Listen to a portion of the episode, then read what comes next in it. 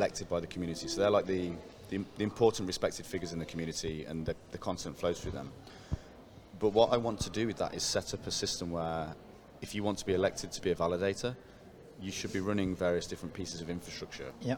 So this might be a place where we can add, you know, if, if, if, if I want to be a validator on Speak Network and I want to outcompete another validator and I'm saying, hey, I'm not running a Haas node and Arcange is, then surely Arcange deserves your vote mo- ov- over me.